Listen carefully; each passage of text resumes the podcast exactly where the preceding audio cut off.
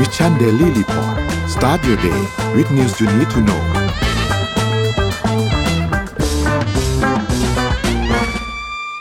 สวัสดีครับยินดีต้อนรับเข้าสู่ Mission Daily Report ประจำวันที่ 15 สิงหาคม 2566 นะครับ วันนี้คุณอยู่กับพวกเรา 2 คนตอน7โมงถึง8โมงเช้า สวัสดีพี่อ้อมครับ สวัสดีค่ะ ครับสวัสดีท่านผู้ฟังทุกๆท่านด้วยนะครับ วันนี้เราไลฟ์ที่เอ่อที่บ้านนะครับ แล้วเดี๋ยววันพรุ่งนี้เราเข้าสตูกันนะครับ ก็สลับสลับกันเนาะมีบ้านบ้างมีสตูบ้างนะครับเดี๋ยวนี้พาไปอัปเดตเรื่องราวต่างๆกันหลังจากที่เรามีหยุดยาวกันมาจริงๆหยุดยาวกัน 3 วันเสาร์อาทิตย์จันทร์เนาะแต่ว่า MDR เราหยุดกันวันศุกร์ด้วยเพราะว่าวันศุกร์ทีมงานเนี่ยมีธุระกันนะครับ เพราะฉะนั้นก็เลยต้องหยุดกัน 4 วันเลยนะครับเดี๋ยววันนี้จะอัปเดตข่าวสารให้ฟังว่า เป็นอย่างไรบ้างนะครับในช่วงวันหยุดที่ผ่านมานะครับเดี๋ยวพาไปดูตัวเลขก่อนครับว่าเป็นยังไงครับ เริ่มต้นกันที่ตลาดหลักทรัพย์บ้านเราเซ็ตบ้านเราอยู่ที่ 1,535.16 นะครับบวกขึ้นมา 0.11%นะครับถัดมาครับหุ้นต่างประเทศครับดาวโจนส์ครับอยู่ที่ 35,297 นะครับ แล้วก็ NASDAQ ครับบวกขึ้นมา 0.81%ครับอยู่ที่ 13,755 นะครับ NYSE ครับอยู่ที่ 16,122 นะครับ ฟูซี่หนึ่งร้อยอยู่ที่เจ็ดพันห้าร้อยเจ็ดนะครับแล้วก็ห่างเสียงอยู่ที่หนึ่งหมื่นแปดพันเจ็ดร้อยเจ็ดสิบสามนะครับติดลบมาหนึ่งจุดห้าแปดเซนนะครับถัดมาครับราคาน้ำมันดิบครับมีการปรับลดลงประมาณเกือบหนึ่งเปอร์เซ็นต์นะครับ WTI อยู่ที่แปดสิบสองจุดสี่ศูนย์นะครับแล้วก็เบรนท์อยู่ที่แปดสิบหกจุดศูนย์เก้านะครับทองคำครับอยู่ที่หนึ่งพันเก้าร้อยสิบเอ็ดจุดเจ็ดสี่นะครับติดลงมาศูนย์จุดหนึ่งหนึ่งเปอร์เซ็นต์นะครับแล้วก็สุดท้ายคริปโตครับ บิตคอยครับอยู่ที่ประมาณ 29,000 กลางๆนะครับอีเทเรียมอยู่ที่ 1,850 นะครับ Binance ครับอยู่ที่ 240 นะครับ Solana 25 แล้วก็บิตครับคอยอยู่ที่ 1.38 นะครับ นี่เป็นอัปเดตตัวเลขทั้งหมดในวันนี้ครับ ค่ะพี่อ้อมดู Morning Talk หนะครับ Morning Talk ของเราในวันนี้นะคะ จะเป็นการพูดคุยในเรื่องของการเตรียมตัวยังไง ให้กลายเป็นผู้สูงวัยอย่างมีคุณภาพอ่านะคะช่วงนี้ ช่วงนี้เห็นพวกข่าวเกี่ยวกับเรื่องการลงทุน การวางแผนลงทุน การเงินตกงานเยอะนะคะ เราก็เลยจะต้องมาเตรียมตัวในสำหรับวัยเกษียณของเรากันดีกว่าว่าเป็นยังไง เราจะใช้ชีวิตบ้านปลายชีวิตแบบไหนให้กลายเป็นคนที่มีคุณภาพลองแชร์กันมาหน่อยนะคะโอเคครับโอเคคราวนี้เดี๋ยวอ้อมจะพาไปข่าวแรกเลยละกันข่าวนี้มีจุดที่น่าสนใจเลยก็คือ เราอะเจอข่าวเทคโนโลยีแล้วคนตกงานเยอะมากเลยใช่ไหมคะล่าสุดค่ะมีงานวิจัยค่ะเขาบอกว่า ผู้บริหารสายเทคโนโลยีนะคะ ส่วนใหญ่จะเครียดจัดทำงานกลัวตกงาน แล้วก็หันไปใช้ยา ติดเหล้าพร้อมกับสุขภาพจิตเสียค่ะ การศึกษาล่าสุดนะคะของ All Point North นะคะศูนย์บำบัดผู้ติดยาเสพติดในรัฐโคโลราโดสหรัฐอเมริกานะคะพบว่ากลุ่มบริหารในกลุ่มบริษัทเทคโนโลยีเนี่ยมีหันไปใช้แอลกอฮอล์แล้วก็สารเสพติด เพื่อรับมือกับความเครียด และความไม่แน่นอนในตำแหน่งงานของพวกเขาค่ะ ผู้บริหารทั้งหมดนะคะ 501 คนเนี่ยที่ตอบแบบสอบถามมีอัตราการดื่มแอลกอฮอล์อย่างหนัก และอย่างผิดปกตินะคะ รวมถึงมีการใช้สารเสพติดในทางที่ผิดอีกด้วย คราวนี้เนี่ยส่วนสาเหตุความเครียดเนี่ยมันมาจากหลายทางเนาะตั้งแต่อนาคตในอาชีพการงาน ความมั่นคงของงานที่มีอยู่ เพราะว่าเขาเนี่ยปลดพนักงานสายเทคโนโลยีจำนวนมาก แล้วมันก็ปลดทั่วโลกเนาะรวมถึงการพัฒนาและจะเข้ามาแทนที่ของ AI ทำให้ผู้บริหารเหล่านี้กลัวจะตกงานค่ะ รายงานของ All Point North นะคะชี้ว่าผู้บริหาร 77%เนี่ยกล่าวว่าการปลดพนักงานเนี่ยส่งผลต่อสุขภาพจิตของพวกเขาและ 74%นะคะกังวลว่าการพัฒนาของ AI จะทำให้ตำแหน่งของพวกเขาเนี่ยล้าสมัย และอาจจะถูกแทนที่เนื่องนอกจากจะต้องทำงานดิ้นรนทุกวันเนาะเทคเนาะมันเป็นงานที่มันต้องอัปเดตตลอดเวลาคอยคอยทำงานตลอดเวลา ในขณะเดียวกันพอถูกให้พนักงานออกมันก็เครียดนะคะ คราวนี้เนี่ย ชั่วโมงในการทำงานเนี่ยมันก็ยาวนานมากๆ มาพร้อมกับความเครียดสูงทำให้เลือกใช้ยาในทางที่ผิดค่ะ ผู้บริหาร 45%นะคะได้ทำแบบสำรวจ พร้อมยอมรับว่าการใช้ยาแก้ปวด เช่น โคเดอีน ออกซิโทซิน หรือว่าไวโคดีนเนี่ยเป็นส่วนที่เป็นยาอันตรายเนาะและเป็นส่วนประกอบของสารเสพติด แต่ว่าเขาก็ใช้แต่ว่าต้องใช้ภายกายภาย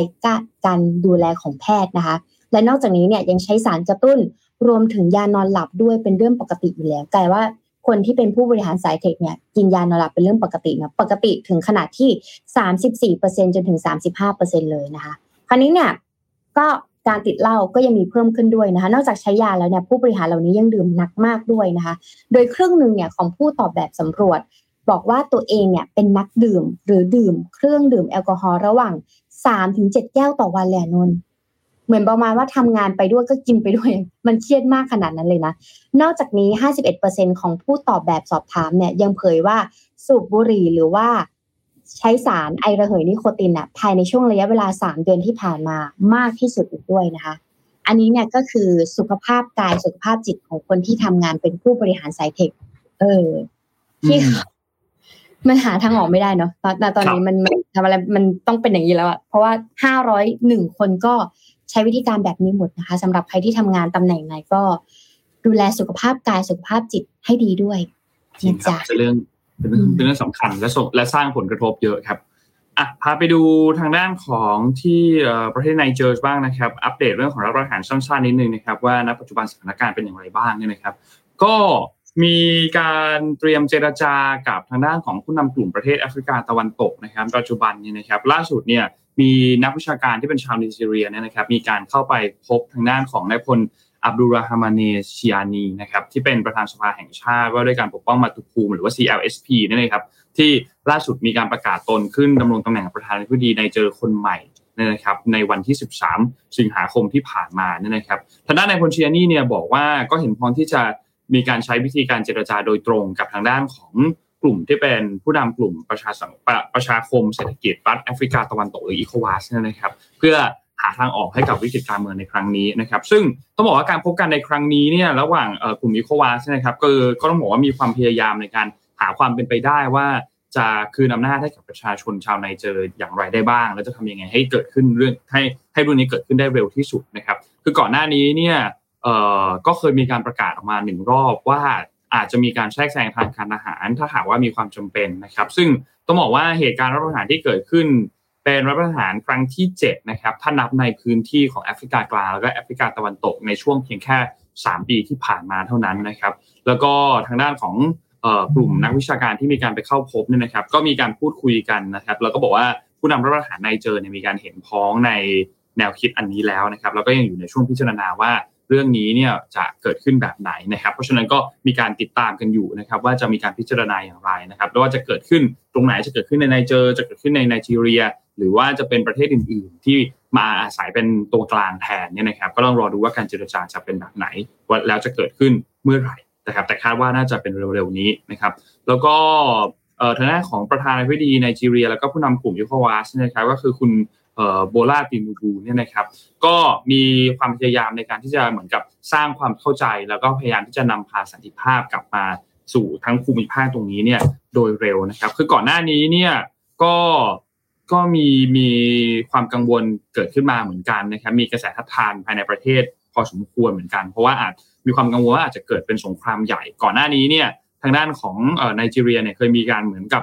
ขีดเส้นตายให้กับทางด้านของคณะรัฐประหารในเจอให้คืนอำนาจให้กับทางด้านโมฮัมเหม็ดบาซูมที่เป็นอดีตประธานาธิบดีไปแล้วในตอนนี้เนี่ยนะครับที่ณปัจจุบันตอนนี้ก็ยังถูกควบคุมตัวอยู่นะครับมีการขีดเส้นตายไปตอนนั้น คนก็เลยกังวลว่าอาจจะบานปลายถ้าถือว่าเลยเส้นตายไปแล้วเนี่ย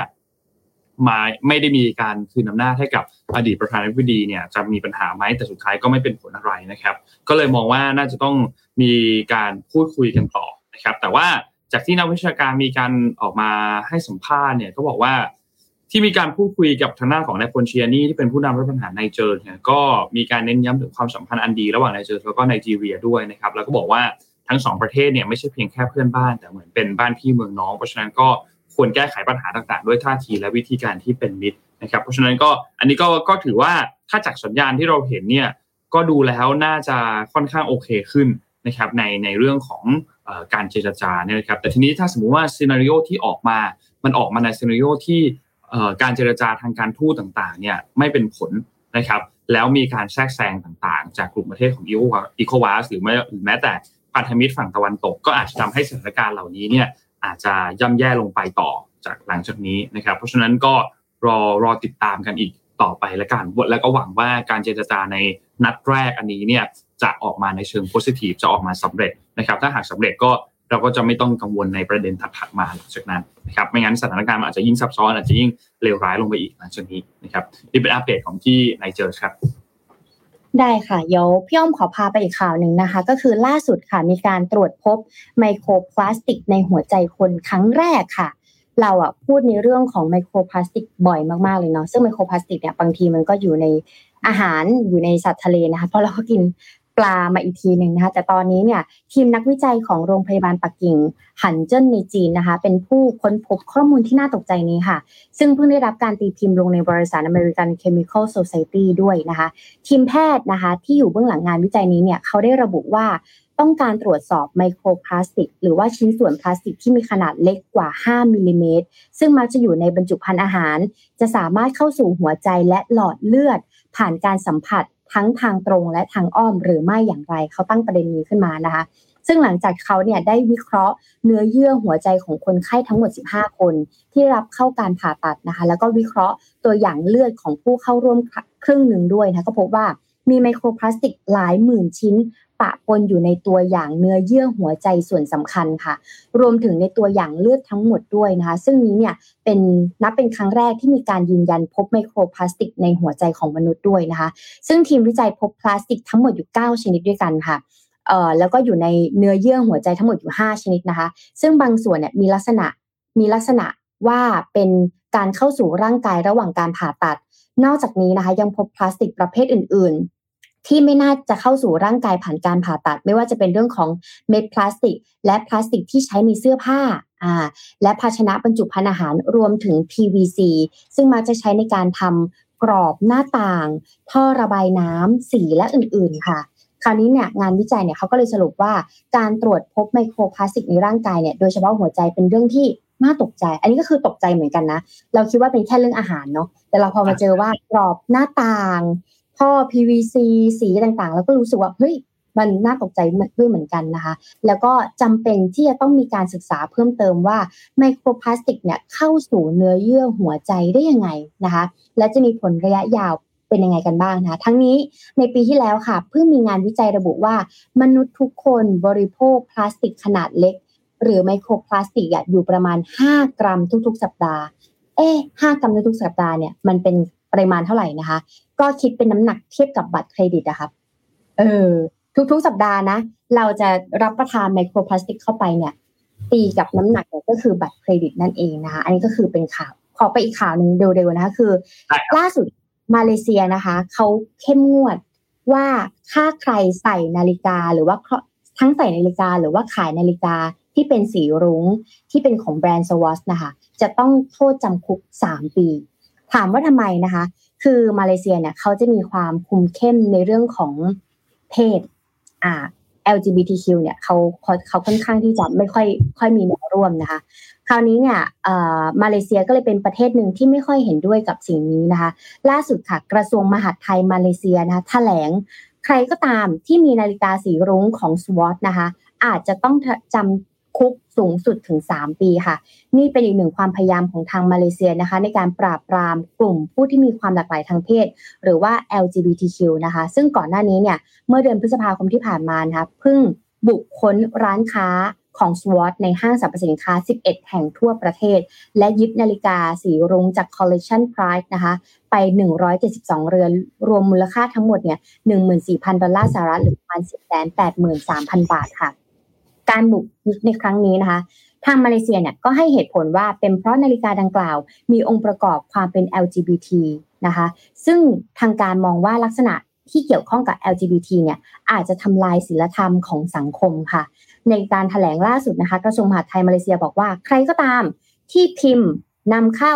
ผลิต หรือมีสินค้าดังกล่าวไว้ในครอบครอง จะต้องโทษจำคุกสูงสุดถึง 3 ปี และบุคคลใดก็ตามที่สวมใส่หรือแจกจ่ายนาฬิกาดังกล่าว อาจจะถูกปรับเป็นเงิน 20,000 ริงกิตมาเลเซีย หรือว่าราวๆอยู่ที่ 153,000 บาทนะคะ กระทรวงก็เลยระบุว่ารัฐบาลมาเลเซียเนี่ยมุ่งมั่นที่จะป้องกันการแพร่กระจายขององค์ประกอบที่เป็นภัย หรืออาจเป็นอันตรายต่อศีลธรรมค่ะ ในการนี้เนี่ยอาจจะกลายเป็นบ่อนทำลายประโยชน์ของประเทศ ด้วยความส่งเสริมสนับสนุน และทำให้การเคลื่อนไหวของ LGBTQ+ เนี่ยไม่ได้รับการยอมรับจากสาธารณชนทั่วไป ให้กลายเป็นเรื่องปกตินะคะ ทางด้านสวอตเองเนี่ยก็ได้ยื่นฟ้องรัฐบาลมาเลเซียนะคะ ในเดือนมิถุนายนที่ผ่านมาค่ะ เกี่ยวกับการบุกยึดนาฬิกา โดยบอกว่านาฬิกาเนี่ยไม่ได้ส่งเสริมกิจกรรมทางเพศใด ๆนะคะ แต่เป็นเพียงการแสดงความสนุกสนาน และความสุขของสันติภาพและความรักเท่านั้นค่ะ นิกฮาเอ่อนิกฮาเยกนะคะซีอีโอของบริษัท Swatch Group เนี่ยออกมาวิจารณ์ทางการมาเลเซียนะคะว่าเราขอโต้แย้งอย่างรุนแรงนะคะว่านาฬิกาคอลเลคชันของเราที่ใช้สีรุ้งและสื่อถึงสันติภาพและความรัก ไม่ได้ก่อเกิดอันตรายค่ะ แล้วเขาก็เสริมว่าเราสงสัยว่าหน่วยงานบังคับใช้กฎหมายของกระทรวงมหาดไทยมาเลเซียเนี่ยจะยึดรุ้งกินน้ำธรรมชาติที่สวยงามปรากฏขึ้นนับพันครั้งต่อปีบนท้องฟ้าของมาเลเซียด้วยหรือไม่ ก็เป็นการแบบเน็บตอนปิดท้ายด้วยเหมือนกัน อันนี้ก็คือพอมันเข้าไปประเทศไหนแล้วมันมีเรื่องของศาสนาศิลศิลธรรมมัน มันก็ค่อนข้างจะสุ่มเสี่ยงชนิดหนึ่งอืม และชื่อเขาก็สุ่มเสี่ยงด้วยเหมือนกันนะอะก็เลยก็ไม่ได้ทำขนาดนั้นครับคำถามคือขนาดขนาดคือสีนาฬิกาเนี่ยนะจะใช่จะแบบว่าจะเป็นภัยขนาดนั้นเลย อันนี้มันก็ก็ แต่เอาละในแต่ละประเทศก็อาจจะอาจจะมีในเรื่องของกฎเกณฑ์ในเรื่องของอะไรที่แตกต่างกันนะครับ แล้วก็ก็รอดูการฟ้องร้องกันต่อไปว่าสุดท้ายแล้วจะมีการตัดสินในออกมาในรูปแบบไหนเนี่ยนะครับเอ่อพาไปเรื่องถัดมาครับ พามาที่เรื่องของเรื่องอะไรดีล่ะจริงๆมีหลายเรื่องมากเลยอยากอัปเดต ค่อยๆอัปเดตไปกันทีละเรื่องแล้วกัน ขออัปเดตเรื่องของการเมืองกันก่อนแล้วกันว่าณปัจจุบันเนี่ยเป็นอย่างไรบ้างเนี่ยนะครับสำหรับเรื่องการเมืองเนี่ยนะครับเอาเรื่องแรกก่อน โหวตนายกจะโหวตเมื่อไหร่ มีการไปสัมภาษณ์ของไปไปสัมภาษณ์ทางด้านของคุณวันมูฮัมหมัดนอวัทานะครับที่เป็นประธานรัฐสภาเนี่ยนะครับ ก็มีการพูดถึงเรื่องของการนัดประชุมร่วมรัฐสภาเพื่อที่จะโหวตนายกรัฐมนตรีเนี่ยนะครับ ทีนี้ในประเด็นอันเนี้ยจะต้องรอดูในวันที่ 16 ก่อน ก็คือพรุ่งนี้วันที่ 16 สิงหาคมว่าสารรัฐธรรมนูญเนี่ยจะมีการชี้ปมเรื่องของการเสนอนายกอย่างไรบ้างนะครับ ว่าสามารถจะเสนอออชื่อซ้ำได้หรือเปล่าในประเด็นที่เรา มีความกังวลกันมาก่อนหน้านี้นะครับ ในประเด็นอันนี้เนี่ยต้องต้องรอก่อนเลย เพราะว่าวันพรุ่งนี้เนี่ยสารรัฐมนูญเนี่ยจะมีผลวินิจฉัยคำร้องกรณีที่ผู้ตรวจการแผ่นดินเนี่ยมีการยื่นให้ศาลพิจารณาการเสนอชื่อคุณพิธาลิมเจริญรัตน์ในรอบที่สองเนี่ยนะครับ ซึ่งถ้าหากว่าศาลมีมติไม่รับคำร้องเนี่ยจะทำให้รัฐสภาเนี่ยสามารถที่จะดำเนินการประชุมเพื่อเลือกนายกรัฐมนตรีต่อในรอบที่สามได้ต่อไปนะครับ ซึ่งในปัจจุบันตอนนี้เนี่ยเราก็เห็น กระแสข่าวต่างๆ ว่าก็ต้องรอติดตามกันดูว่าเอ๊สุดท้ายแล้วเนี่ยจะออกมาในรูปแบบไหน อันเนี้ยในในในทั้งหมดเนี่ยนะครับรอติดตามกันในวันพรุ่งนี้ว่าจะมีการรับคำร้องหรือเปล่านะครับแล้วสุดท้ายแล้วถ้ามีการรับคำร้องแล้วจะออกมาเป็นรูปแบบไหนนะครับก็อาจจะต้องใช้เวลาต่อไปอีกสักพักหนึ่งแต่ทีนี้ก็สื่อก็ถามว่ามันก็มีความเป็นไปได้ว่า ถ้าสมมติว่าเรื่องทุกอย่างเรียบร้อยดีเนี่ยหรือว่ากระบวนการต่างๆ มันมันสามารถที่จะไปต่อได้เนี่ยมันก็อาจจะมีการเลือกนายกกันน ครับในวันที่ 18 สิงหาคม ซึ่งก็คือวันศุกร์หรือจะเป็นวันที่ 22 สิงหาคมก็คือวันอังคารหน้านะครับ ก็ต้องรอติดตามกันอีกทีหนึ่งว่าจะเป็นแบบไหน แต่ก็จะต้องมีการพูดคุยกันประชุมวิปสามฝ่าย มีการจัดการนัดวันกันอีกทีหนึ่งเนี่ยนะครับอยู่ที่ฝ่ายการเมืองต่างๆ ว่าจะมีการประสานงานกันอย่างไรสำหรับประเด็นในการเลือกนายกรัฐมนตรีนะครับ นี่คือเรื่องแรกนะครับ อันนี้รอติดตามกันไปว่าพรุ่งนี้จะเป็นอย่างไร แต่ทีนี้ถ้าหากว่า เราไปดูท่าทีกันของพักต่างๆ ว่าณปัจจุบันเนี่ยเป็นอย่างไรบ้างแล้วเนี่ยนะครับ ก็มีอัปเดตมาเหมือนกันว่าล่าสุดเนี่ยทางด้านของพรรคเพื่อไทยเนี่ยนะครับมีการรวมเสียงได้แล้วเนี่ยคือ 315 เสียงนะครับ ก็มีการรายงานข่าวอันนี้ออกมาเหมือนกันนะครับ ซึ่งเอ่อ315 เสียงเนี่ยมาจากไหนบ้างเนี่ยนะครับ มาจาก 12 พรรคการเมืองนะครับ มีพรรคเพื่อไทย 141 เสียงนะครับ มีพรรคภูมิใจไทย 71 เสียง มีพรรคพลังประชารัฐ 40 เสียงพรรครวมไทยสร้างชาติ 36 เสียงพรรคชาติไทยพัฒนา 10 เสียงพรรคประชาชาติ 9 เสียงพรรคเพื่อไทยรวมพลัง 2 เสียง และพรรคชาติพัฒนากล้า 2 เสียง แล้วก็มีพรรคที่มี 1 เสียงอีก 4พรรคก็คือพรรคเสรีรวมไทยพรรคพลังสังคมไทยพรรคท้องที่ไทยและพรรคประชาธิปไตยใหม่นะครับ ซึ่งก็จะไม่มีชื่อของพรรคประชาธิปัตย์แล้วก็พรรคก้าวไกล และพรรคไทยช่างไทยรวมถึงพรรคเป็นธรรมด้วยนะครับ ก็จะไม่มีชื่อของพรรคอื่นๆตรงนั้นนะครับ ซึ่งเบื้องต้นเนี่ยนะครับก็มีรายงานข่าวมาว่ายังไม่ได้มีการแบ่งในเรื่องของเก้าอี้คอรมอกันสักเท่าไหร่นะครับ ยังมีมีมีข่าวลือกันออกมาบ้างพอสมควร แต่ยังไม่มีการยืนยันออกมานะครับ แล้วก็ทั้ง 315 เสียงข้างต้นเนี่ยก็จะมีการร่วมการโหวตทางด้านของคุณเศรษฐาทวีสินที่เป็นแคนดิเดตนายกมนตรีจากพรรคเพื่อไทยนะครับ ซึ่งก็ ถ้า315เสียงก็คือถือว่ามีเสียงเกินกึ่งหนึ่งของสภาล่างแล้วนะครับ ทีนี้ก็ต้องมารอดูว่าจะรวบรวมเสียงจากทางด้านของสมาชิกวุฒิสภาได้ไหม แต่ถ้าเท่าที่เรามีการติดตามการสัมภาษณ์ของสวมาเนี่ยก็จะเห็นว่าเบื้องต้นก็ก็ค่อนข้างที่จะมีสัญญาณบวกในการที่จะโหวตนายกรัฐมนตรีให้นะครับ เพราะฉะนั้นอันนี้ก็ก็ก็รอติดตามดูกันอีกทีหนึ่งนะครับ ส่วนเรื่องของโคต้าคอรมอเนี่ยยังไม่ได้มีการ พูดคุยกันสักเท่าไหร่ มีเพียงแค่สื่อเนี่ยนะครับที่มีการแบ่งโคต้าตามสัดส่วนจำนวนของสสของแต่ละพักนะครับ แล้วก็ยังไม่ได้มีการระบุกระทรวงต่างๆ แต่ว่าโดยภาพรวมก็คือ เพื่อไทยเนี่ยก็จะดูแลกระทรวงที่เป็นกระทรวงเศรษฐกิจนะครับ ไม่ว่าจะเป็นกระทรวงการคลัง คมนาคม พาณิชย์ เกษตรและสหกรณ์พลังงานรวมถึงกระทรวงด้านสังคมก็คือมหาไทย แล้วก็กระทรวง DES หรือว่าดิจิทัลเพื่อเศรษฐกิจและสังคมเนี่ยนะครับ ซึ่งเบื้องต้นก็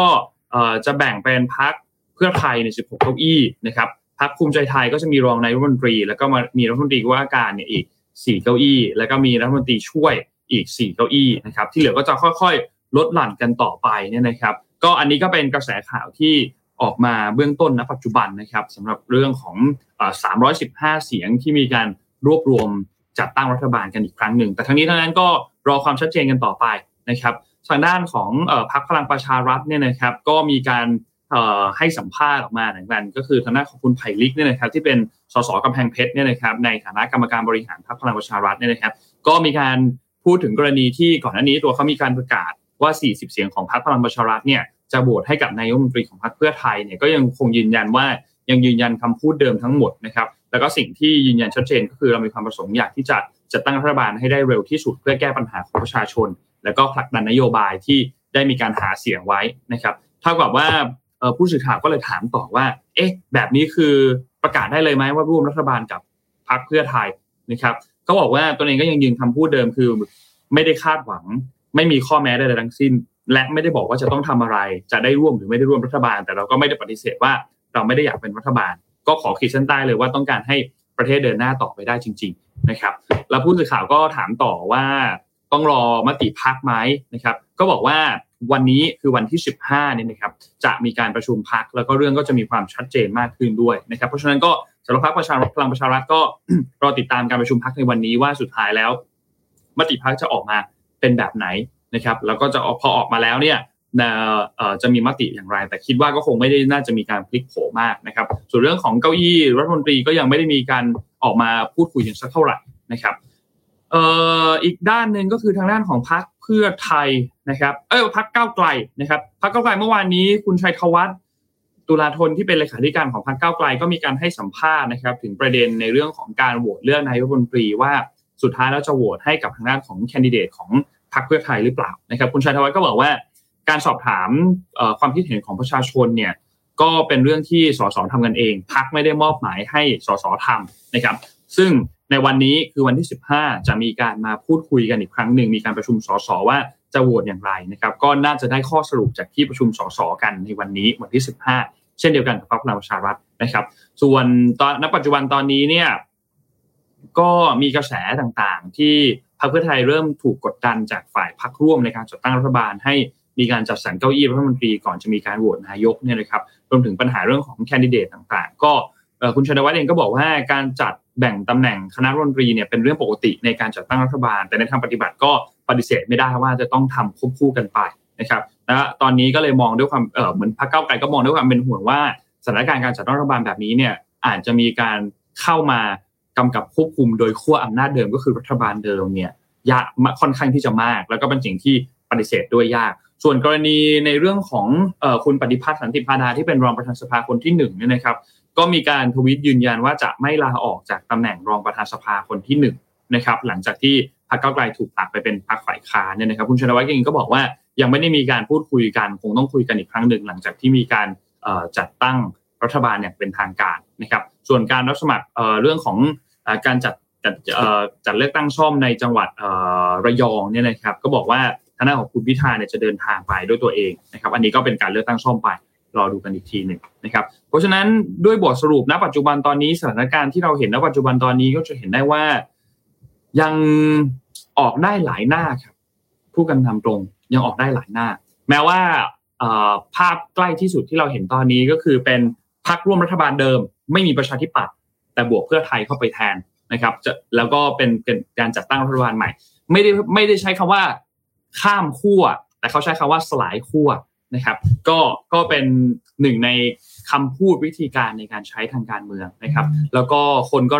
ก็วิพากษ์วิจารณ์กันพอสมควรนะครับ ไม่ว่าจะเป็นโบเตอร์ของพรรคเพื่อไทยมีทั้งส่วนที่เห็นด้วย แล้วก็มีทั้งส่วนที่ไม่เห็นด้วยนะครับ ก็รอติดตามกันอีกทีหนึ่งสำหรับการเมืองไทยในสัปดาห์นี้น่าจะมีหลายเรื่องที่จะต้องติดตามกันต่อนะครับ แล้วก็คาดว่าวันนี้น่าจะมีความชัดเจนอะไรหลาย ๆ อย่างออกมาเพิ่มมากขึ้นในวันนี้วันพรุ่งนี้นะครับอะประมาณนี้ครับอัปเดตการเมืองครับ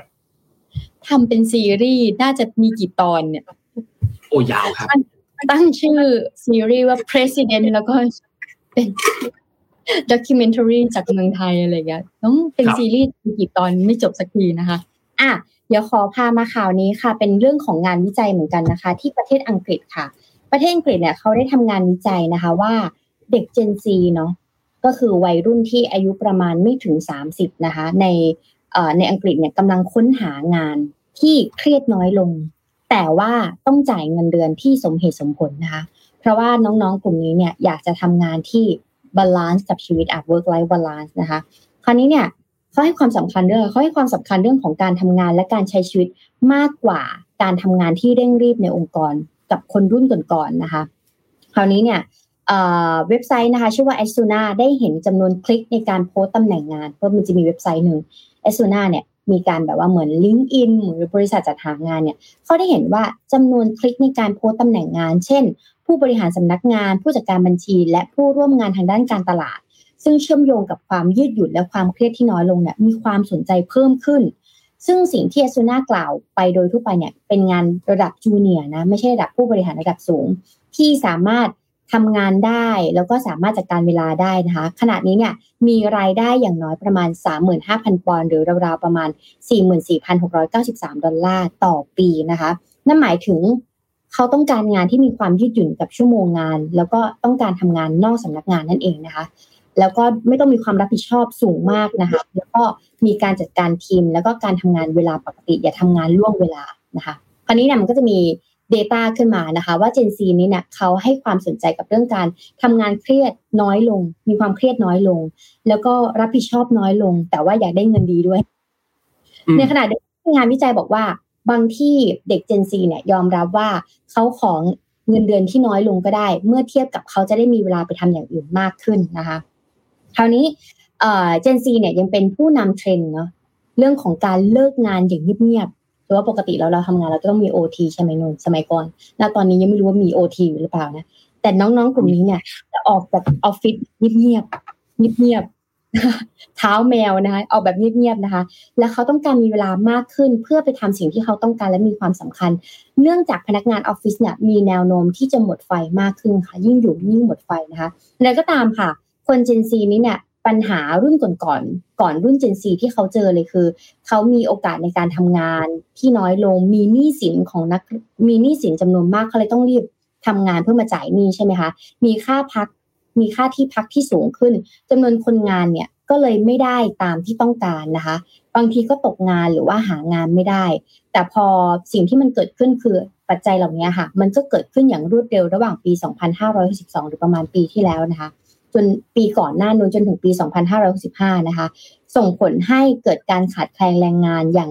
ทั้งหมดทั่วประเทศนะคะ แล้วก็สำนักงานสถิติแห่งชาติระบุว่าจำนวนแรงงานที่อายุประมาณ 18 ถึง 24 ปีเนี่ยออกจากตลาดแรงงานตั้งแต่เริ่มมีโควิดค่ะจำนวนประมาณ 1.66 ล้านคนในไตรมาสล่าสุดนะคะ ซึ่งเพิ่มขึ้นประมาณ 880,000 ราย หรือว่า 880,000 คนตั้งแต่ช่วงก่อนการล็อกดาวน์ในโควิด ครั้งแรก แล้วก็เพิ่มขึ้นมา 2.1%ในช่วงเวลาดังกล่าวประมาณ 30.9%ซึ่งสูงที่สุดสำหรับกลุ่มทุกอายุนะคะ ยกเว้นเด็กในวัยเรียน และผู้ที่มีอายุมากกว่า 65 ปี เพราะว่าแกงนี้ไม่ได้ทำงานแล้ว ผลสำรวจระดับโลกนะคะ ชิ้นหนึ่งโดย Signa International เนี่ยพบว่าพนักงาน Gen Z เนี่ยเป็นพนักงานที่เหนื่อยหน่ายมากที่สุด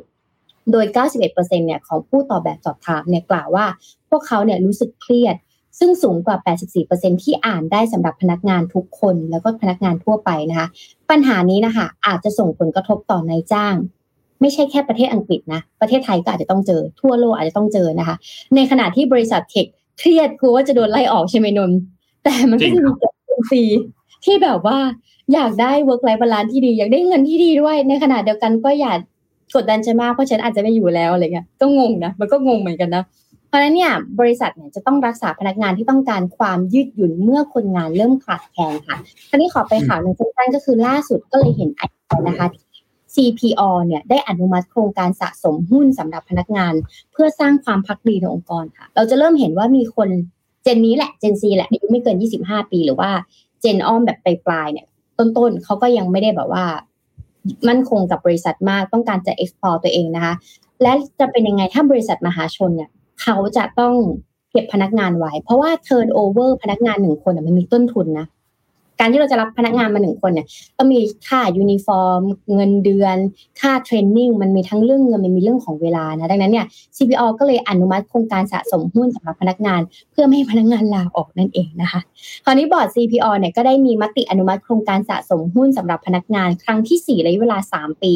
หวังสร้างการมีส่วนร่วมในความเป็นเจ้าของของบริษัท เกิดความจงรักภักดีอยู่กับองค์กร ชี้ใช้วิธีหักเงินเดือน 5% ของเงินเดือนนะคะ แล้วก็บริษัทเนี่ยสมทบอีก 80%ของเงินเดือนที่หักด้วย ซึ่งวันที่ 2 สิงหาที่ผ่านมานะคะบริษัท CPO เนี่ยก็แจ้งตลาดหลักทรัพย์เมื่อเร็วๆนี้ว่าที่ประชุมคณะกรรมการบริษัทเมื่อวันที่ 10 ที่ผ่านมาได้มีมติอนุมัติโครงการสะสมหุ้นสำหรับพนักงานครั้งที่ 4 ซึ่งโครงการนี้เนี่ยดังกล่าวการเเกิดจากการที่บริษัทเนี่ยมีนโยบายที่อยากจะให้พนักงานมีส่วนร่วมของการเป็นเจ้าของ ถ้าสรุปสั้นๆเลยคืออาจจะลองไปหาเปเปอร์ดูนะคะสำหรับบริษัทไหนที่อยู่ในบริษัทมหาชนกำลังจะเข้ามหาชนเนี่ยวางแผนที่ไม่ให้เกิดการที่พนักงานลาออกจะเป็นยังไงนะแต่ถ้าเกิดพูดคร่าวๆเลยคือ พนักงานที่จะเข้าร่วมโครงการนี้ได้เนี่ยอย่างแรกเลยคือ คุณจะต้องเป็นพนักงานบริษัทระดับผู้ช่วยผู้จัดการแผนกหรือว่าเทียบเท่าขึ้นไปนะคะ แล้วก็เป็นพนักงานจะต้องมีอายุการทำงาน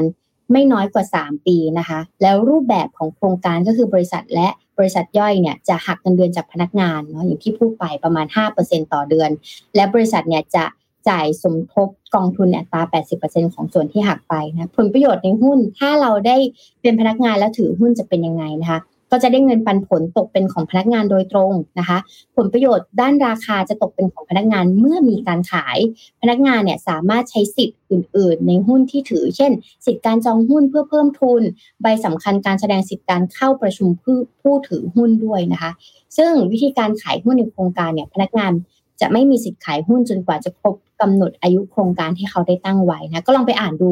เขาก็ชี้แจงละเอียดเหมือนกันนะคะ อันนี้ก็จะเป็นไอเดียนอกจาก สร้าง community ที่ดี ในที่ทำงานแล้วสร้างสังคมที่ดีแล้ว อาจจะไม่พอ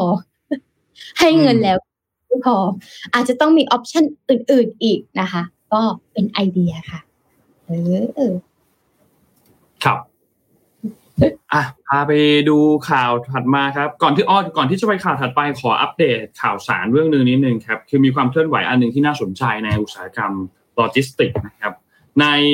ปัจจุบันนี้เนี่ยนะครับโดนเชื่อว่าหลาย ๆ คนที่กำลังฟังพวกเราอยู่ในวันนี้เนี่ยอาจจะเป็นคนที่มีธุรกิจของตัวเองเนี่ยนะครับ ก็มีข่าวนี้มาประชาสัมพันธ์เผื่อให้ทุก ๆ ท่านเนี่ยสนใจนะครับเออเผื่อเผื่อว่าใครจะสนใจนะครับ ก็ตั้งใจฟังกันดี ๆ นะฮะคือ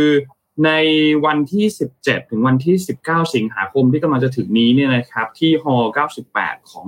ไบเทคบางนาเนี่ยนะครับจะมีการจัดงาน TILOG-LOGISTIX นะครับ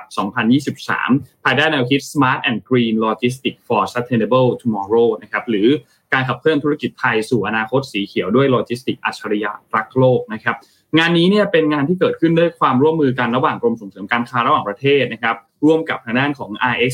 TradeX นะครับส่งเสริมและพัฒนาธุรกิจไทยด้วย โลจิสติกนะครับซึ่งงานนี้ก็มีการดึงผู้ประกอบการ 415 แบรนด์จาก 25 ประเทศนะครับมีการมาจัดแสดงทางด้านของเทคโนโลยี นวัตกรรม solution และบริการด้านโลจิสติกนะครับพร้อมกิจกรรมเสริมองค์ความรู้ แล้วก็มีการสัมมนาวิชาการระดับนานาชาติด้วยนะครับ ซึ่งคาดว่าน่าจะมีผู้เข้าชมงานในปีนี้เนี่ยมากกว่า 9,000 ราย แล้วก็ตั้งเป้ามูลค่าเจรจาทางธุรกิจเนี่ยมากกว่า 4,000 ล้านบาทนะครับ ซึ่งต้องบอกว่าอุตสาหกรรมและบริการขนส่งโลจิสติกเนี่ยเป็นหนึ่งในอุตสาหกรรม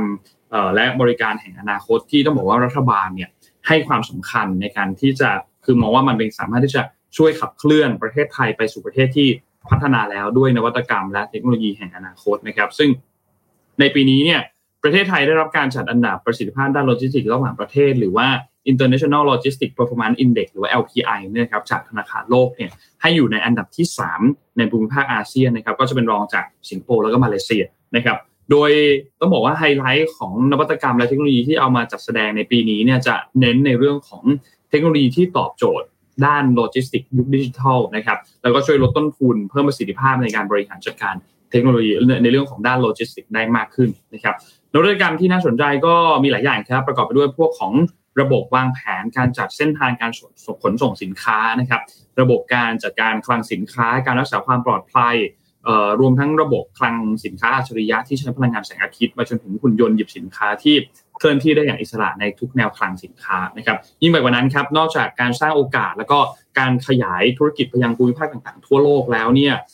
ผู้เข้าชมผู้เข้ามาในงานเนี่ยก็ยังได้อัปเดตข้อมูลต่างๆ ข้อมูลความรู้เทรนด์ของธุรกิจโลจิสติก ผ่านการสัมมนาต่างๆ ด้วยนะครับก็จะมี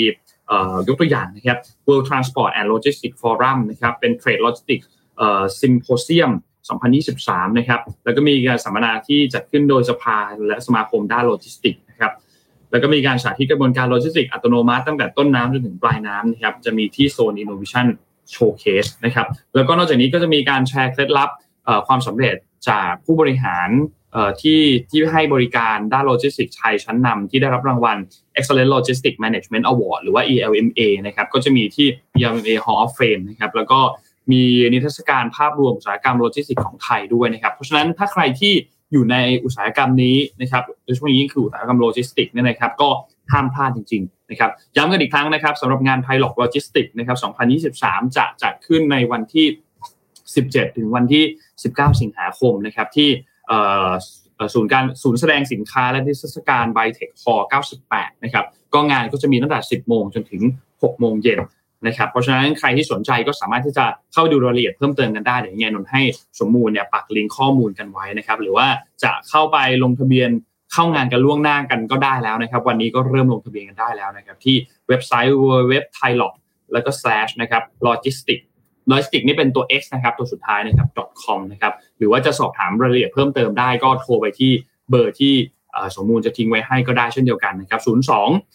686 7222 นะครับ หรือว่าจะสอบถามผ่าน Line Official App ไทยหลอกขีดโลจิสติกก็ได้เช่นเดียวกันนะครับเดี๋ยวยังไงให้สมมูลทิ้งข้อมูลเอาไว้ให้นะครับเผื่อใครที่สนใจจะได้สามารถที่จะไปสอบถามข้อมูลกันต่อเพิ่มเติมกันได้นะครับ ก็ฝากงานนี้ไว้ด้วยครับ ในวันที่ 17 ถึงวันที่ 19 ครับ ลองไปดูไอเดียต่างประเทศดูค่ะ ว่าเขามีพัฒนาการยังไง ไม่ต้องบินไปดูนี่เขามาถึงที่นะไปดูหลายประเทศมารวมกันมากเลยนะคะ อะขอยกข้อในข่าวนี้นะคะ ก็คือเอ่อเราเจอเคสที่จีนเนี่ยเขามีวิกฤตทางด้านเศรษฐกิจเยอะมากเลยเนาะล่าสุดค่ะ จีนได้ออกนโยบาย โดยการที่ดึงดูดการลงทุนจากต่างชาติแบบใหม่ หวังสู้วิกฤตเศรษฐกิจจากที่ประเทศเขาปิดมาหลายปีช่วงนี้สถานการณ์โควิดนะคะสำนักข่าวรอยเตอร์นะคะ รายงานว่า รายงานว่าเมื่อวันอาทิตย์ที่ผ่านมานะคะรัฐบาลจีนเนี่ยได้ออกนโยบายส่งเสริมการลงทุนต่างชาติฉบับใหม่นะคะเพื่อดึงดูดให้ต่างชาติเข้ามาลงทุนในประเทศเพิ่มมากขึ้น หลังจากที่จีนเนี่ยจะต้องเจอกับการไหลออกของเม็ดเงินทุนจากต่างชาติ สาเหตุมาจากสงครามการค้าที่เกิดขึ้นระหว่างจีนกับสหรัฐนะคะ ทั้งนี้เนี่ยแนวทางการส่งเสริมการลงทุนต่างชาติฉบับใหม่นี้เนี่ย ออกมาทั้งหมด 24 แนวทางด้วยกันค่ะ โดยจะมุ่งเน้นไปที่การปกป้องสิทธิ์และผลประโยชน์ของนักลงทุนจากต่างชาติ ที่เข้ามาลงทุนในประเทศจีน อีกทั้งยังมุ่งเน้นจะส่งเสริมการปกป้องสิทธิในทรัพย์สินทางปัญญาของนักลงทุนอีกด้วย นอกจากนี้ค่ะยังมีการระบุถึงสิทธิพิเศษทางภาษี ที่นักลงทุนต่างชาติเนี่ยจะได้รับ ไม่ว่าจะเป็นการยกเว้นการจ่ายภาษีเงินได้ของนักลงทุนที่นำเอาผลกำไรกลับไปลงทุนในจีนอีกด้วยนะคะ ขณะที่อีกหนึ่งปัญหาที่จีนจะต้องเจอเลยก็คือเรื่องของความปลอดภัยทางด้านข้อมูล เพราะบ้านเขาเนาะเขาต้องการเรื่องข้อมูลใช่ไหมรัฐบาลจะควบคุม Data ทั้งหมด แต่ถ้านักลงทุนมาประเทศเขาเนี่ยเขาจะมีวิธีการจัดการยังไงดังนั้นเนี่ยข้อมูลต่างๆ การส่งข้อมูลข้ามชาตินะคะ ที่เหล่านักลงทุนต่างชาติเนี่ยกังวลว่าอาจจะต้องปฏิบัติตามกฎทางด้านความมั่นคงของจีน ที่ต้องส่งข้อมูลให้กับทางการจีนเนี่ยได้ตรวจสอบ ซึ่งทางการจีนเนี่ยระบุว่าจะเร่ง หามาตรการที่เหมาะสมเพื่อที่จะได้สามารถอำนวยความสะดวกให้แก่นักลงทุนต่างชาติด้วย เขายังไม่ confirm ว่าจะให้หรือไม่ให้นะ แต่เขากำลังเร่งมาตรการนี้นะคะ ซึ่งในตอนนี้ค่ะ จีนเนี่ยกำลังประสบเจอกับเศรษฐกิจที่ชะลอตัว และก็ช่วง หลังจากการแพร่ระบาดของโควิดเนาะโดยเฉพาะอย่างยิ่งในตอนการที่การส่งออกชะลอตัวเนี่ยมันก็มีปัญหามากๆเลยนะคะ แล้วก็ที่ผ่านมารัฐบาลจีนนะคะประสบปัญหาการดึงดูดนักลงทุนจากต่างชาติเข้ามา เนื่องจากความกังวลทางด้านการเมืองจากรัฐบาลพรรคคอมมิวนิสต์นะคะอีกทั้งเนี่ยยังมีสงครามการค้า และความตึงเครียดทางด้านภูมิศาสตร์นะคะ เข้ากับ ชาติตะวันตกนะคะ แล้วก็ทำให้โจทย์เศรษฐกิจเนี่ยจึงเป็นโจทย์ใหญ่ของรัฐบาลจีนในการเดินหน้า ก้าวข้ามอุปสรรคทางเศรษฐกิจไปให้ได้นะคะ แต่เราก็จะเห็นว่ารัชดา เศรษฐกิจจีนกำลังบูมมากโดยเฉพาะมาล่าเห็นไหมว่าเซเว่นยังเยอะแล้ว ร้านหมาล่าในรัชดาเยอะกว่ามีเรียงกันเป็นแถบๆเลยนะคะ อันนี้ก็เป็นอีกหนึ่งไอเดียสำหรับ ว่าที่รัฐบาลถ้าจัดตั้งอะไรเรียบร้อยแล้ว ก็จะได้เห็นไอเดียว่าการที่เขาจะดึงเม็ดเงินจากต่างชาติเข้ามานี่เป็นยังไง จริงๆ แล้วคอนโดพี่อ้อมก็จะมีต่างชาติเยอะมากๆ ซึ่งเขาก็บอกว่าจริงๆเขาทำงานที่ประเทศจีนนะแต่เขาอะ move มาอยู่ที่เมืองไทย เพราะว่าค่าของชีพมันถูกกว่า เป็นครูสอนในมหาลัยที่ประเทศจีนอะไรเงี้ย รับงาน consult อะไรเงี้ย แต่มาอยู่ที่เมืองไทยก็ดีกว่าจริงแล้วถ้าเกิดประเทศไทยส่งเสริมนักท่องเที่ยวหรือว่าคนที่ทำงานแบบ digital nomad อย่างเงี้ยมันก็จะช่วยได้เหมือนที่เราเคยคุยกันเมื่ออาทิตย์ที่แล้วนนปิดใหม่อ๋อขอโทษครับ พาไปดูเรื่องถัดมาครับ ขอพาไปที่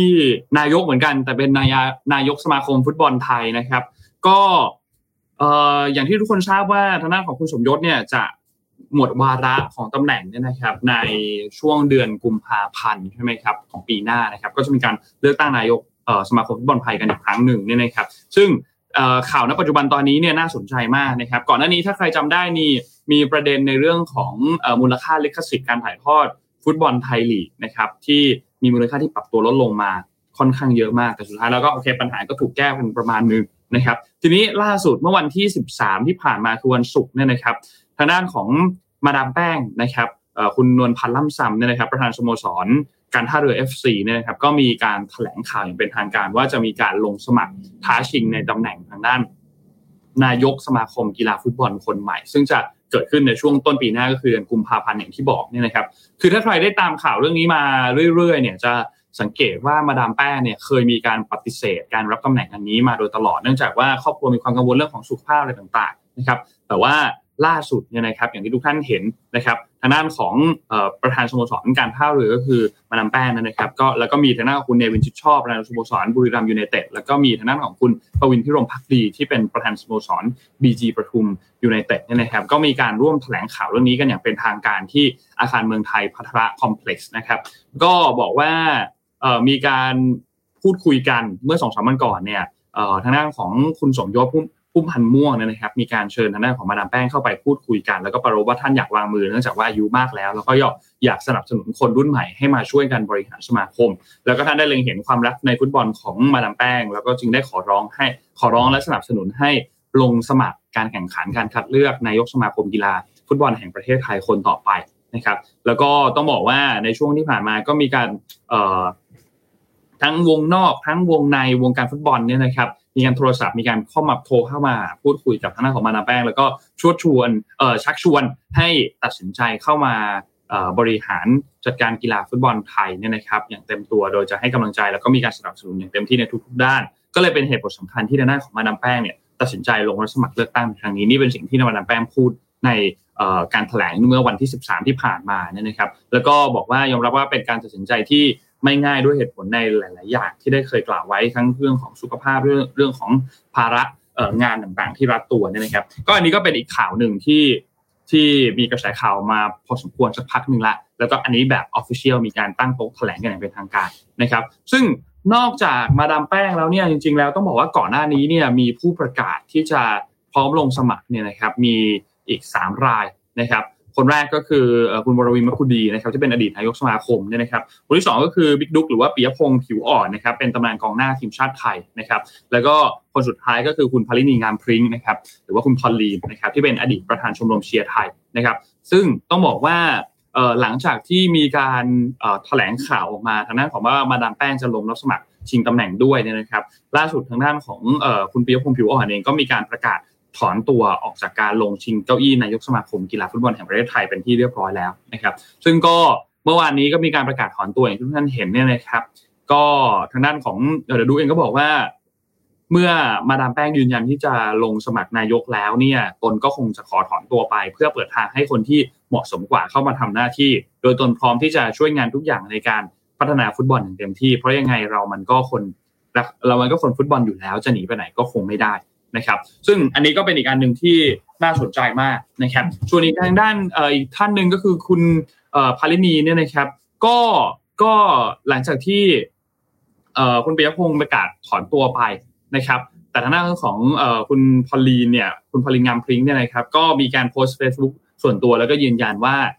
จะไม่มีการถอนตัวจากการชิงตำแหน่งนายกสมาคมกีฬาฟุตบอลแห่งประเทศไทยนะครับแล้วก็พร้อมที่จะเดินหน้าต่อ พื่อเสนอแนวความคิดให้สโมสรเรียนรู้วิธีการจับปลา ขยายฐานแฟนบอล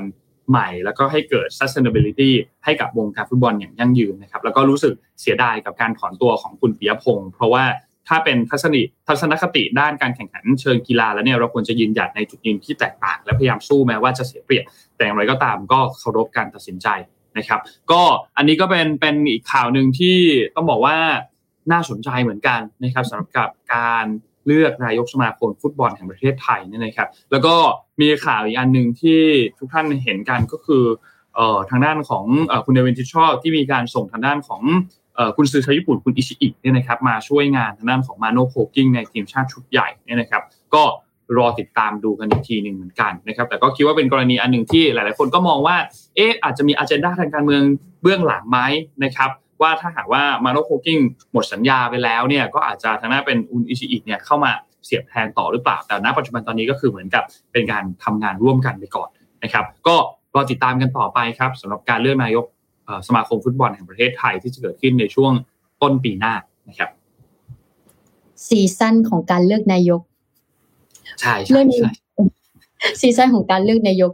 เจอกันทุกๆรอบนะคะ อะโอเค เราจะกลับมาเข้าสู่ประเด็น Morning Talk มีหลายคนพิมพ์เข้ามานะคะว่า เราจะเตรียมตัวยังไงให้กลายเป็นผู้สูงวัยอย่างมีคุณภาพ อ่านะคะอย่าให้ทีมงานนะคะ กดเลือกขึ้นมานะซึ่งอ้อมก็ถ่ายรูปไว้ตามบทถ่ายรูปไว้ด้วยนะคะ เพื่อเป็นยังไงบ้างนะคะ อะอันแรกเลยก็คือเห็นพี่ท่านหนึ่งส่งมานะคะว่า การที่เราจะเป็นผู้สูงวัยอย่างมีคุณภาพชีวิตที่ดีเนี่ย อาจจะต้องต้องออมเงินค่ะ อ่า เวลาที่เรามีแรงเนาะเราจะต้องออมเงินทำประกันสุขภาพ แล้วก็ออกกำลังกายอย่างสม่ำเสมอนะคะ รักษาสุขภาพกายและใจให้แข็งแรง ถ้าสมมติว่าเราไม่ออมเงินเราก็จะไม่มีเงินไปดูแลตัวเอง โดยเฉพาะเรื่องของสุขภาพ ยิ่งเราสูงอายุมากขนาดไหนเนี่ย เราก็เหมือนหาเงินมาเท่าไหร่อะนนสุดท้ายแล้วอะเข้าโรงพยาบาลนี่ก็หมดไปเยอะนะอยู่ทุกวันนี้โรงพยาบาลก็ไม่ได้ถูกนะเออนะคะ อันนี้มีบางท่านบอกว่าต้องมีประกันสุขภาพของตัวเอง มี passive income ของตัวเองหวังพึ่งของรัฐไม่ได้ค่ะ วันดีคืนดีก็อาจจะยกเลิกเบี้ยคนชราขึ้นมาเฉยๆก็ได้ ซึ่งอันนี้ก็เห็นด้วยอเมริกาเขาทำให้เห็นแล้วนะเบี้ยที่เราจ่ายกันทุก ๆ เดือนอะอยู่ดีก็ตัดชุบหายไปเลยก็มีปัญหาเหมือนกันนะนะคะ แล้วก็ ในขณะเดียวกันถ้าเราเตรียมเงินมาอย่างดีแล้วเราจะต้องเตรียมสุขภาพกายให้แข็งแรง สุขภาพใจให้แข็งแรงสม่ำเสมอ เพราะว่าเวลาที่เราอายุมากขึ้นนะคะคนรอบตัวเขาจากไปทีละคนนี้นุ่นนะหรือว่าเรามีเพื่อนเดือนหน้าไปและเพื่อนสนิทเดือนนี้ไปแล้วเพื่อนสนิทอะมันเหมือนเราจะต้องทำจิตใจให้แข็งแรงค่ะ มันฝึกสุขภาพสมองด้วยแนวคิดใหม่ๆเรียนรู้โลกให้ทัน อ่านี่เห็นด้วยนะเออ มีไหมดูแลตัวเองดีๆ ให้มีสุขภาพแข็งแรงทั้งกายและใจ มีเงินเก็บเพียงพอที่ไม่ต้องไปเดือดร้อนใครอ่านอกจากมีเงินเก็บแล้ว อย่ามีหนี้จ้ะอย่ามีหนี้สาธารณูปโภคหนี้เพื่อการลงทุนรายได้โอเค แต่ถ้าหนี้เพื่อแบบจับจ่ายใช้สอยอะยิ่งอายุเยอะยิ่งไม่มีงานทำยิ่งอันตราย ใช่เพราะว่าเพราะว่าในในในเรื่องของการเตรียมตัวอย่างเงี้ยในการเป็นผู้สูงวัยเป็นผู้สูงอายุเนี่ย จริงก็มีหลายด้านเนาะแต่ว่าถ้าเอาด้านที่ที่คิดว่าสำคัญสำคัญจริงๆเราคิดว่ามันก็จะมี 3 ด้านแหละด้านแรกก็คือด้านชีวิตแหละเนาะว่าอ่าเราจะเอายังไงกับชีวิต เราจะเป็นผู้สูงวัยแบบไหนเราจะเป็นผู้สูงวัยที่อยู่ในบ้านเหมือนเดิม มีอยู่กับลูกหลาน มีครอบครัว มีลูกมีหลานอยู่ในกับอยู่กับครอบครัว หรือจะเป็นผู้สูงวัยที่ไปอยู่ที่บ้านพักผู้สูงอายุนะครับ หรือจะออกมาในรูปแบบไหนคือมันมันก็มีหลายแบบเนาะและที่สำคัญคือถ้าเราวางแผนได้ดีเราก็สามารถที่จะเลือกได้ว่าเราชอบ ในรูปแบบไหนมากกว่า นี่คือเรื่องแรกคือด้านของชีวิตด้านที่สองคือเรื่องของการเงินเนาะว่าว่าคุณเตรียมเงินไว้เท่าไหร่อะแล้วคุณอยากจะมีคุณภาพชีวิตแบบไหน เมื่อคุณเกษียณแล้ว เมื่อคุณเป็นผู้สูงอายุไปแล้วอะไรเงี้ยคุณอยากจะเออ มีการนัดไปเที่ยวกับเพื่อนๆได้ ไปเจอเพื่อนๆในวัยเดียวกันได้อย่างเงี้ย หรือว่าอยากจะเป็นผู้สูงอายุที่แบบหลานๆอยากไปหา อยากไปเยี่ยม อยากไปแบบว่าเออมีที่บ้านมีกิจกรรมมีนู่นมีนี่ทำหรือแม้แต่ว่า เอาแบบว่าหลานๆเด็ก ๆ ก็จะอยากได้แบบว่าเออเผื่อช่วงปีใหม่ช่วงอะไรพวกนี้มีเงินมีตะเอียมีอ่างเปามีอะไรให้อะไรอย่างเงี้ย อันนั้นก็จะเป็นอีกอีกรูปแบบหนึ่งซึ่งมันก็ต้องผ่านการคำนวณแหละว่า เราจะต้องใช้เงินเท่าไหร่ในช่วงเวลาตอนนั้นอะไรเงี้ยแล้วก็ต้องเตรียมตัวให้พร้อม แล้วก็สุดท้ายก็คือเรื่องของด้านสุขภาพนี่แหละ เพราะว่านนนเชื่อว่าทุกคนก็อยากจะมีวัยสูงอายุในแบบที่แข็งแรงที่สุดเนาะในแบบที่แบบ เรารู้สึกว่าเออมันไม่ได้เราเดินได้เดินเหินเองได้เออช่วยเหลือตัวเองได้ ไม่ได้มีปัญหาเรื่องสุขภาพอะไรที่มารบกวนคุณภาพชีวิตในช่วงวัยตอนนั้นอะไรเงี้ยเพราะมันก็จะเป็นช่วมันก็จะเป็นช่วงที่หลาย ๆ คนอาจจะมีเวลาละมีเงินละ แล้วก็อยากจะมีแรงเพื่อที่จะสามารถไปเที่ยวหรือใช้ชีวิตในช่วงบั้นปลายของชีวิตได้อะไรเงี้ยนะว่าก็ก็เป็นอันหนึ่งที่ที่นั่นแหละครับ นั่นแหละครับ ที่น่าจะต้องวางแผนกัน ซึ่ง การวางแผนพวกนี้มันก็แล้วแต่คนแหละเนาะว่าแต่ละคนอยากจะได้อะไรแบบไหน ก็ไม่สายเกินไปแหละครับ ก็ค่อยๆกันค่อย ๆ วางแผนกันครับนนคิดว่า ลองมองอะไรสักนิดสักหน่อยอะไรเงี้ยก็ก็น่าจะช่วยได้นนก็ก็มองมองวันนี้ก็มองสั้น ๆ เหมือนกันนะไม่ได้มองแบบยาวมากเหมือนกันนะก็ค่อยๆค่อยๆดูว่าแบบเออเราจะดูเรื่องอะไรก่อนได้บ้างอะไรอย่างเงี้ยประมาณนี้ครับ อย่างล่าสุดพี่อ้อมไปไปเรียนสัมมนาหนึ่งแล้วเขาไปดูพาไปดูโครงการ The Forestier แถวบางนา ที่เขากำลังก่อสร้างอยู่อะที่มันจะเป็นป่าปลูกต้นไม้ทุกอย่างเขามีอาคารผู้สูงอายุนะเธอราคาไม่ใช่ถูก แต่มันทำเป็นโรงแรมเลยนะอ่า คนที่อยู่ตึกนี้ได้เนี่ย จะต้องเป็นผู้เกษียณแล้วก็ target ส่วนใหญ่ก็จะเป็นชาวต่างชาติ หรือว่าคนที่มีรายได้สูงที่ต้องการจะเกษียณมาอยู่ที่นี่ให้ feel เหมือนอยู่ในธรรมชาติอะไรเงี้ย ซึ่งเขาก็จะมี facility ที่ดี เออบางทีแบบว่าเราจองหนึ่งคนหนึ่งห้องเงี้ยอยู่ดีแบบ อยากได้สองคนในห้องนี้มันก็จะมีวิธีการที่แบบว่า สามารถจัดแจงได้สำหรับใครที่แบบ อยากจะมีชีวิตบ้านปลายที่มีคุณภาพชีวิตที่ดีแต่มันก็ต้องมาด้วยเรื่องเงินไงเออเรื่องแบบการทำงานหาเงิน การวางแผนการเงินที่ดีอะนั่นเนี่ยทำงานเก่งไม่สู้ จัดการเงินเก่งด้วยนะเก่งทำงานเก่งก็ส่วนหนึ่งนะแต่ถ้าเราวางแผนการเงินที่ดีถือว่าดีนะคะเออแล้วก็สิ่งที่นนพูดมาเห็นด้วยหมดเลย เก่งมากนะมีพี่คนหนึ่งบอกว่า เวลาน้องนนพูดข่าวการเตรียมเกษียณแล้วรู้สึกว่าผิดทุกที น้องคอยเตรียมตัวคือมันอ่านข่าวทุกวันนนก็ไม่ได้วางแผนอะไรขนาดนั้นหรอกนนนนนก็นั่นแหละครับ ก็อ่านหนังสืออ่านนู่นอ่านนี่แล้วเราก็เตรียมอะไรได้เราก็เตรียมอันไหนที่เรายังรู้สึกว่าแบบ เราเองไม่เข้าใจก็ก็ยังไม่เตรียมก็ทีละนิดทีละหน่อยครับวันละนิดนิดนิดนิดหน่อยหน่อยนิดมากๆครับ นิดมากๆนะคะ อะ เดี๋ยวมี เดี๋ยวขอพาไปอีกข่าวหนึ่งแล้วกันค่ะแบบเร็วๆนะคะ เป็นเรื่องเกี่ยวกับรถยนต์ไฟฟ้านะคะ ในประเทศเรา เอ๊ะมันจะบูมขนาดไหนมีคนจองไปหลายคันนะคะ โดยทั้งเทสลาทั้ง BYD เข้ามานะคะล่าสุดค่ะอ้างอิงจากกองแผนงานกรรมการขนส่งทางบกนะคะเขาได้บอกว่าสถิติการจดทะเบียนรถไฟฟ้าเนี่ย ร้อยเปอร์เซ็นต์นะคะ หลายพันคันต่อปีนะคะ ตั้งแต่ปี 2020 อยู่ที่ประมาณ 1,056 คัน ปี 2021 อยู่ที่ประมาณ 1,935 คัน ปี 2022 อยู่ที่ 9,729 คัน และปี 2023 ปีนี้ตั้งแต่มกราถึงมิถุนายนเนี่ย จดทะเบียนสูงไปแล้วกว่า 3 ปีรวมกันนนครับเยอะมากเลยนะกว่า 3 ปีรวมกันนะรวมกันอยู่ที่ประมาณ 31,738 คันค่ะ ตัวเลขดังกล่าวนะคะ สะท้อนอะไรสะท้อนว่าบางทีเนี่ยเราอาจจะสามารถที่ใครที่ทำงานเกี่ยวกับแบบอยากจะทำสถานีชาร์จไฟฟ้า หรือทำการท่องเที่ยวที่มีตู้ชาร์จไฟฟ้านี้เนี่ยมันอาจจะเติบโตได้นะคะ เพราะว่าเอ่อมันทำให้เราได้เห็นว่าสถิตินี้มันทำให้เห็นว่าคนเนี่ยนิยมที่จะใช้รถไฟฟ้ามากขึ้นนะคะ คราวนี้เนี่ย เวลาที่เราไปท่องเที่ยว อย่างพี่อ้อมเนี่ยเคยขับรถจากพัทยาใช่ไหมไปเชียงใหม่นะโอ้โห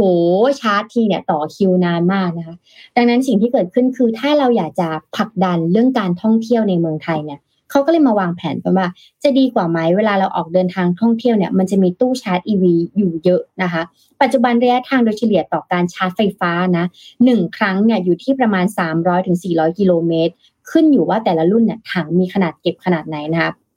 แต่ว่ามันก็เพียงพอนะ มันเพียงพอกับการขับรถระยะสั้น ไม่ว่าจะไปกรุงเทพหัวหิน กรุงเทพเขาใหญ่หรือว่ากรุงเทพพัทยา ข้อมูลจากการไฟฟ้าฝ่ายผลิตแห่งประเทศไทยนะ เคยสรุปค่าใช้จ่ายสำหรับทริปรถยนต์ไฟฟ้าใกล้ใกล้ๆนะคะ อย่างกรุงเทพเนี่ยไปหัวหินเนี่ยระยะทางประมาณ 230 กิโลเมตร เสียค่าชาร์จไฟฟ้า 145 บาทค่ะ แต่เมื่อเทียบกับค่าน้ำมันเนี่ยอาจจะสูงถึง 524 บาทเลย ก็หายไปประมาณ สี่ถึงห้าเท่านะคราวนี้สำหรับใครที่อยากจะไปท่องเที่ยวต่างจังหวัดนะคะ แล้วก็มีรถไฟฟ้าเนี่ยมันจะต้อง concern อะไรบ้างนะคะเขาจะมี concern อย่างเช่น ผู้บริโภคประมาณหนึ่งในสามเนี่ยเชื่อว่าไม่มีจุดชาร์จไฟฟ้าในสถานที่ที่เขาควรจะชาร์จเนี่ยประมาณ 34เปอร์เซ็นเลยนะและอีก 33เปอร์เซ็นเนี่ยกังวลว่าระยะทางจะต้องเดินทางด้วยรถไฟฟ้านี้เนี่ยมันจะเป็นยังไง เพราะบางทีรถไฟฟ้านี้เนี่ย เวลาเราเข้าศูนย์เนี่ยมันเป็นเรื่องของระบบมันเป็นเรื่องของอะไรเนี่ยมันไม่ใช่อุปกรณ์อะไรปกตินะ ถ้ามันซ่อมขึ้นมามันเป็นอันตรายพี่อ้อมเคยขับไปเชียงใหม่ครั้งแรกอะอยู่ดีแอร์ไม่ติดนะนนอยู่บนเขาอะกดกระจกลงใช่กดกระจกลงแล้วเอารถเดไปดอกไปที่เชียงใหม่แล้วก็ให้เขามา restart เครื่องเหมือนลงโปรแกรมใหม่สามวันค่ะทุกคนเนี่ยการที่เราใช้รถไฟฟ้าครั้งแรกอย่าหาทำในการท่องเที่ยวที่พิการนะคะไปใกล้ๆก่อนนะคะคราวนี้ ปัญหาที่เราจะเจอเลยคือ ถ้าเราจะออกรถไฟฟ้ามันจะมีเรื่องของสถานีชาร์จน้อยนะคะ ในเมืองไทยในตอนนี้เนี่ยปีนี้เนี่ยมีแค่ 1,479 แห่งเท่านั้นเองนะคะ ตู้ชาร์จไม่พอจะต้องต่อแถวต้องต้องต่อแถว ชาร์จไฟฟ้าเนี่ยก็ใช้เวลานานระบบจองคิวไม่เสถียรอาจทำลายบรรยากาศการท่องเที่ยวอารมณ์เสียด้วยนะคะสองคุณภาพของตู้ชาร์จ บางทีตู้ชาร์จก็อาจจะเสีย ใช้ไม่ได้ เติมเงินไม่ได้ปลดล็อกไม่ได้นะแล้วข้อที่สามสำคัญมาก ซึ่งระบบก็แก้ไม่ได้คืออะไรรู้ไหมนนมารยาทของเพื่อนร่วมทางในการชาร์จอ๋อระบบดีอะตู้ชาร์จดีหูว่าคนไม่มีมารยาทอยู่ดีๆ อะ สายมันยาวใช่ไหมทั้งทางที่ตู้มันมีหลายตู้ ฉันจะจอดตรงนี้แต่ฉันจะเอาสายตรงนี้มาคว้กับตรงนี้สายตรงนี้ไปคว้กับตรงนู้นมันมีค่ะเจอมาแล้วนะคะ เพราะเนี่ยการที่ถ้าเราสามารถแก้ปัญหาเหล่านี้ได้เนี่ยโอกาสการท่องเที่ยวในเมืองไทยมันก็จะเกิดขึ้น เพราะนั้นเนี่ยการติดตั้งจุดชาร์จไฟฟ้าก็จะดีนะคะสองก็คือถ้าเมืองรองในต่างจังหวัดเนี่ยเมืองที่คนไม่ค่อยไป ถ้าเราเนี่ยอยากจะส่งเสริมเมืองนี้ให้คนเข้าไปเนี่ยก็แค่ตั้งจุดชาร์จเท่านั้นเองค่ะ อ่านะสามการติดตั้งจุดชาร์จไฟฟ้าเนี่ยไม่ใช่แค่ปั๊มน้ำมันแล้วนะ โรงแรมห้างสรรพสินค้าถ้ามีเนี่ยจะช่วยให้คนเนี่ย ไปอยู่ที่ shop ของคุณได้มากขึ้นนะคะ แล้วก็สี่ค่ะธุรกิจการเช่ารถยนต์ไฟฟ้า เวลาเราไปต่างจังหวัดเราเรานั่งเครื่องไป เราไม่อยากขับรถไปเรานั่งเครื่องไปปุ๊บบางทีการที่เราเช่ารถเนี่ยมันแพงนะรถยนต์เออ วันหนึ่งพันห้าวันหนึ่งสามพันนะคะ แต่ถ้าเราสามารถทำธุรกิจเช่ารถยนต์ไฟฟ้านี้เนี่ย มันจะทำให้ต้นทุนค่าน้ำมันและค่าบริการค่าเช่าอะถูกลง ในขณะเดียวกันข้อที่ 5 นะคะ ขับเคลื่อนการท่องเที่ยวแบบยั่งยั่งยืน เพราะรถไฟฟ้าเนาะมันก็เป็นมิตรกับสิ่งแวดล้อมแทบจะ 100%เลยนะคะ และที่สำคัญที่สุดเลยก็คือรถยนต์ไฟฟ้าเป็นทางเลือกที่สามารถขับเคลื่อนการท่องเที่ยวในประเทศไทยได้นะคะ แล้วก็ถือเป็นพาหนะที่มีผลกระทบต่อสิ่งแวดล้อมและชุมชนน้อยที่สุด ลดการพึ่งพึ่งพาเชื้อเพลิงฟอสซิล แล้วก็ภาคการท่องเที่ยวเนี่ยคิดเป็นสัดส่วนในเมืองไทยคือ 72%เลยนะคะ และ 72%นี้เนี่ยถ้าเรายังใช้รถปกติอยู่ มันจะทำให้เราปล่อย CO2 ในประมาณ 72%เลยนะคะ ส่วนที่พักเนี่ยถ้าเราทำให้ดีจุดชาร์จที่ดีนะคะ ที่พักเนี่ยจะสามารถ เกิดขึ้นเพิ่มเติมคือ 24%นะคะแล้วก็กิจกรรมต่างๆ ในการท่องเที่ยว เช่น เวลาที่เราไปจอดมี community มีร้านกาแฟ มีทำเล็บมีสปาระหว่างรอชาร์จอะไรเงี้ยมันก็จะส่งเสริมคิดเป็น 4%นะคะก็จะทำให้อุตสาหกรรมรถยนต์ไฟฟ้าในเมืองไทยเนี่ยดีขึ้นทั้งหมดประหยัดเงินประหยัดเวลา มีที่ชาร์จที่เพียงพอ มารยาทที่ดี ลด CO2 การท่องเที่ยวทุกที่เข้าถึงได้ ก็เงินมันก็จะหมุนในประเทศมากขึ้นค่ะ นี่เป็นตัวอย่างที่เอามา หลายเจ้านะตอนนี้ก็หลายเจ้ามากขึ้นเอ่อรถยนต์ทั้งรถยนต์ไฟฟ้าเองทั้งสถานีชาร์จเองที่เพิ่มเข้ามา มันก็ก็ก็เริ่มครอบคลุมในในจังหวัดหลาย ๆ จังหวัดมากขึ้นรู้สึกว่าตัวเลขล่าสุดเนี่ยสักสี่สิบห้าสิบจังหวัดแล้วนะ ในในในเรื่องของการชาร์จ สถานีชาร์จอะไรเงี้ยก็เยอะเยอะมากขึ้นแล้ว แต่ก็ค่อยๆ ไปเรื่อยๆครับนนคิดว่าเนี่ยภายในสักสองสามปีเนี้ยน่าจะน่าจะน่าจะพร้อมกันมากขึ้นสำหรับการใช้รถยนต์ไฟฟ้านะอะวันนี้น่าจะครบถ้วนไหมครับ ครบค่ะ น่าจะถ้าเป็นครบเยอะคือมาต่ออ่าได้ครับ จริงๆ จะมีต่อก็มีต่อได้เหมือนกันเหมือนกันฮานนท์ก็ยังมีข่าวเหลืออยู่เหมือนกันแต่ว่าอ่าเดี๋ยวพรุ่งนี้ค่อยไปอัปเดตกันต่อก็ได้นะครับจริงๆก็ยังมีหลายเรื่องพอสมควรที่ รอจริงๆรอรอในเรื่องของการตัดสินอะไรต่างๆ แล้วเราจะได้ move on กันไปต่อว่าสเต็ปต่อไปสเต็ปต่อไปจะเป็นยังไงกันต่อนะครับทุกวันเอ่อวันนี้สิบนาทีใช่ทุกวันเราจะมีข่าวการเมืองสิบนาที มันใช่ควรมันจะจะพยายามอัปเดตเลยห้านาทีสี่นาที แต่ว่าก็จะอัปเดตท่าทีต่างๆ ที่เพิ่มเติมมามากขึ้น แต่ทีนี้เราก็อยากจะเห็นการ move move forward ไปข้างหน้าสักทีว่าอ่าโอเค ในก้าวต่อไปเนี่ยมันจะเป็นยังไงต่อในสเต็ปต่อไปจะเป็นยังไงต่อเนี่ยนะครับ เราจะได้มาพูดคุยกันในเรื่องของนโยบายอะไรกันมากขึ้น ตอนนี้มันจะกลายเป็นเรื่องแบบ politics เรื่องการเมืองซะเยอะเรื่องการแบ่งเก้าอี้ซะเยอะอะไรเงี้ยแต่ฝั่งผลประโยชน์ที่ประชาชนจะได้แต่ต่างๆ ยังไม่ค่อยชัดเจนเท่าไหร่นะในช่วงเวลาตอนนี้นะครับอะวันนี้ครบถ้วนครับขอบคุณสปอนเซอร์ของพวกเราครับ ขอบคุณ Liberator ครับเทรดเองทำเองทำไมต้องจ่ายค่าคอมนะครับและขอบคุณ Mitsubishi Pajero Sport Elite Edition นะครับจุดสตาร์ทความแตกต่างนะครับก็ขอบคุณทั้งสปอนเซอร์ของพวกเราทั้งสองเจ้ามากๆนะครับก็รักพวกเราสนับสนุน MDR ก็สนับสนุนสปอนเซอร์ของพวกเราด้วยนะครับและขอบคุณท่านผู้ฟังทุกๆ ท่านนะครับที่ติดตาม Mission Daily Report ในเช้าวันนี้นะครับก็เดี๋ยวพบกันใหม่อีกครั้งหนึ่งในวันพรุ่งนี้วันพุธนะครับพรุ่งนี้เราเข้าสตูกันนะครับวันนี้เราสองคนลาไปก่อนครับ สวัสดีครับ